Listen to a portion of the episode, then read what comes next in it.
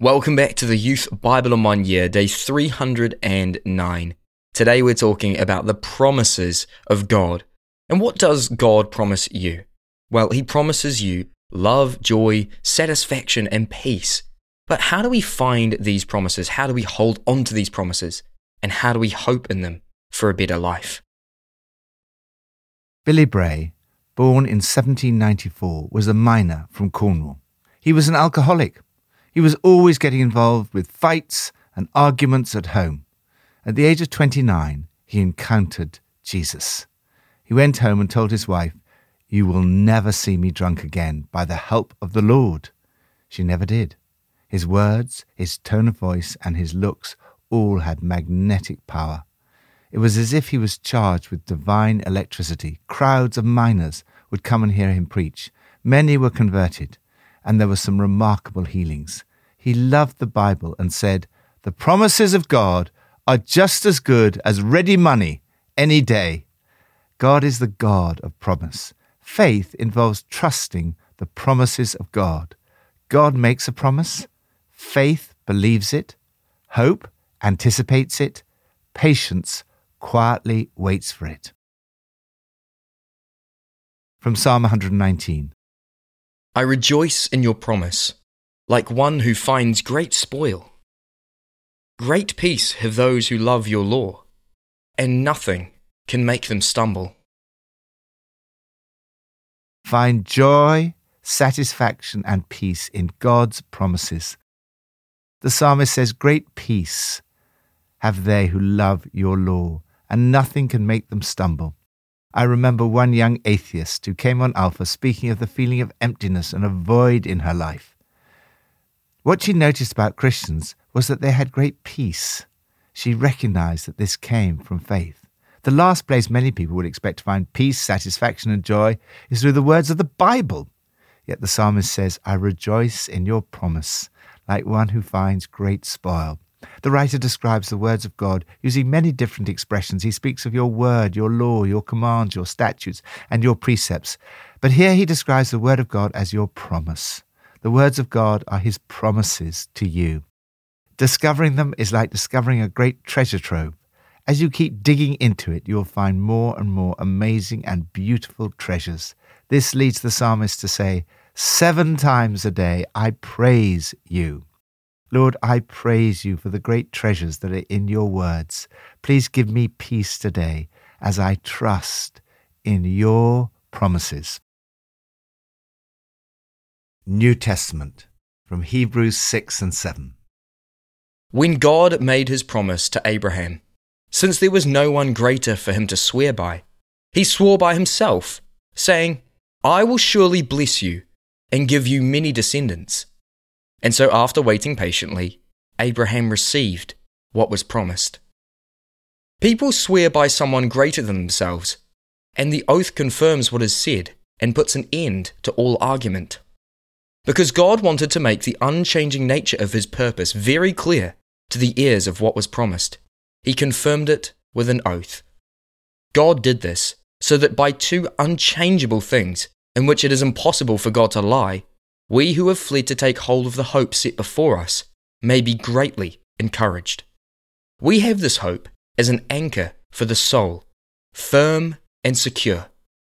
It enters the inner sanctuary behind the curtain, where our forerunner, Jesus, has entered on our behalf. He has become a high priest forever in the order of Melchizedek. This Melchizedek was king of Salem and priest of God Most High he met Abraham returning from the defeat of the kings and blessed him. And Abraham gave him a tenth of everything. First, the name Melchizedek means king of righteousness. Then also, king of Salem means king of peace. Without father or mother, without genealogy, without beginnings of days or end of life, resembling the Son of God, he remains a priest forever. Trust in God's promises and wait patiently. Abraham waited for 25 years. Joseph waited 13 years. Moses waited 25 years. Jesus waited 30 years. If God makes you wait, you're in good company. I've often found the gap between the promise of God and its fulfillment to be much longer than I had anticipated. I'm learning to be more patient. God's promises to us are the anchor of our souls. They are solid and secure. He keeps His word, even when it seems impossible, even when the circumstances seem to point to the opposite. Delay does not negate the promises of God. Abraham is described as him who had the promises. When Abraham and Sarah were called by God, he promised that from them would come a great nation. He promised them children. But they had to wait many years before the promise was fulfilled. They waited and waited. They went down wrong paths to try to fulfill God's promise through human means. However, eventually, the Lord did for Sarah what he had promised. Abraham was a hundred years old. Finally, God fulfilled his promise. After waiting patiently, Abraham received what was promised. God's promises are absolutely certain. When people make promises, they guarantee them by appeal to some authority above them. When God wanted to guarantee his promises, he gave his word, a rock solid guarantee. Your hope is not based on some vague optimism or wishful thinking.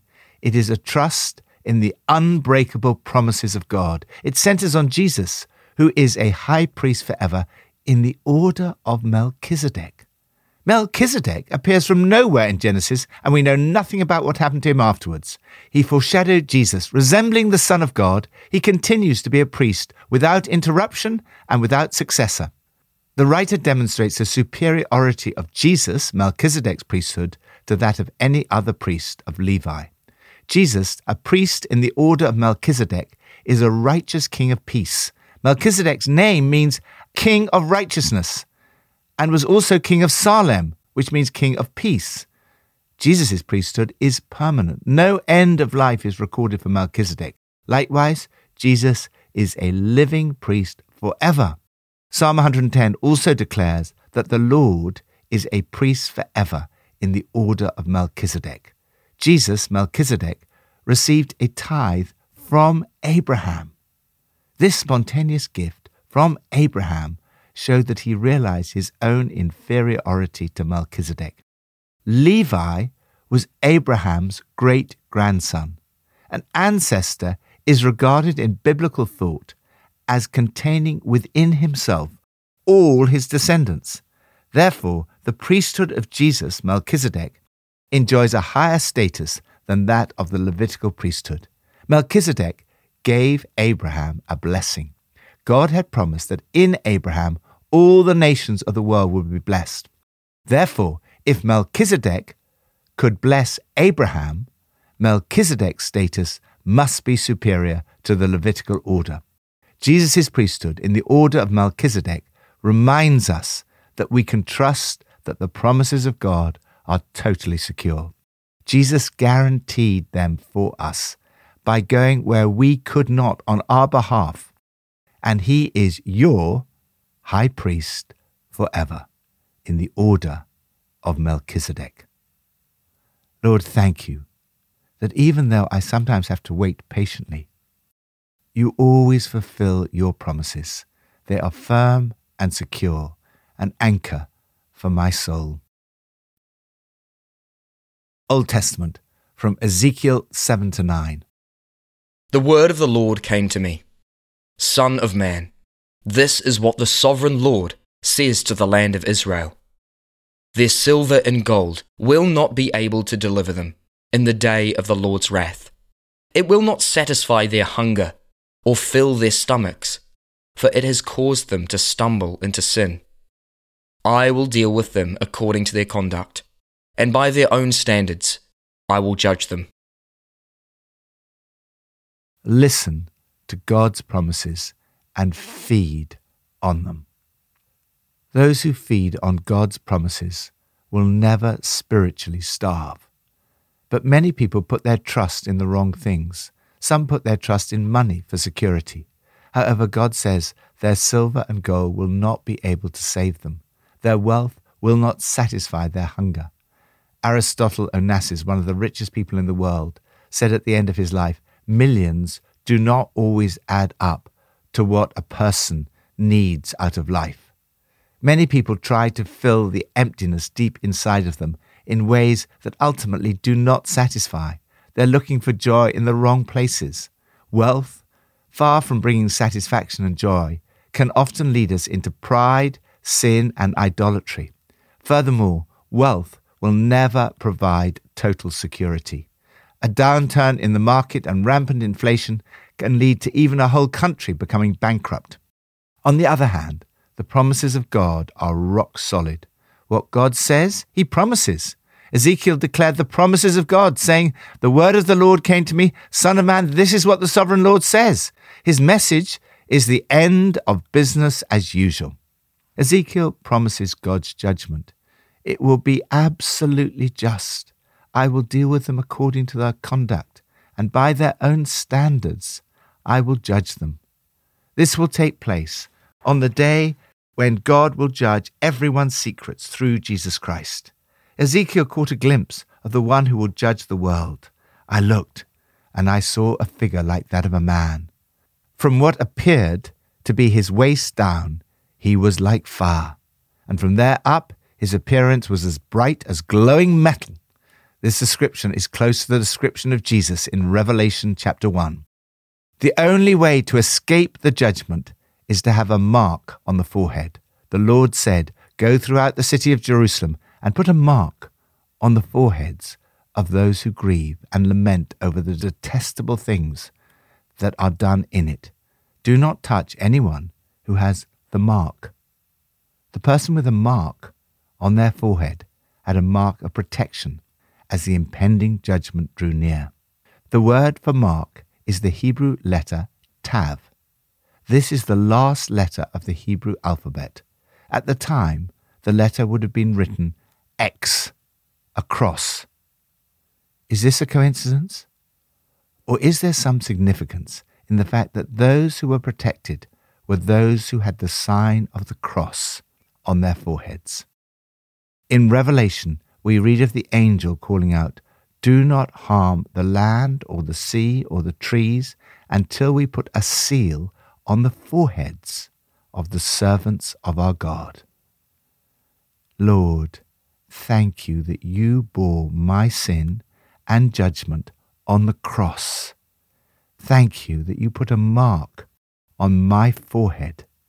Thank you that I can trust in your promises for the future and have this hope as the anchor for my soul. Pippa adds Hebrews chapter 6 verse 15 says, And so, after waiting patiently, Abraham received what was promised. Waiting for anything is really hard. Abraham's example is an encouragement to keep on praying, even if it feels as though nothing is happening at all. Let's pray. Lord, thank you that you promise me so many good things. Thank you that you give me so many good gifts. I ask and pray now that you would fill me with your Holy Spirit now. Remind me of your promises. Remind me that I am a child of God, that I am wholly loved by you. Fill me up now. Come, Holy Spirit.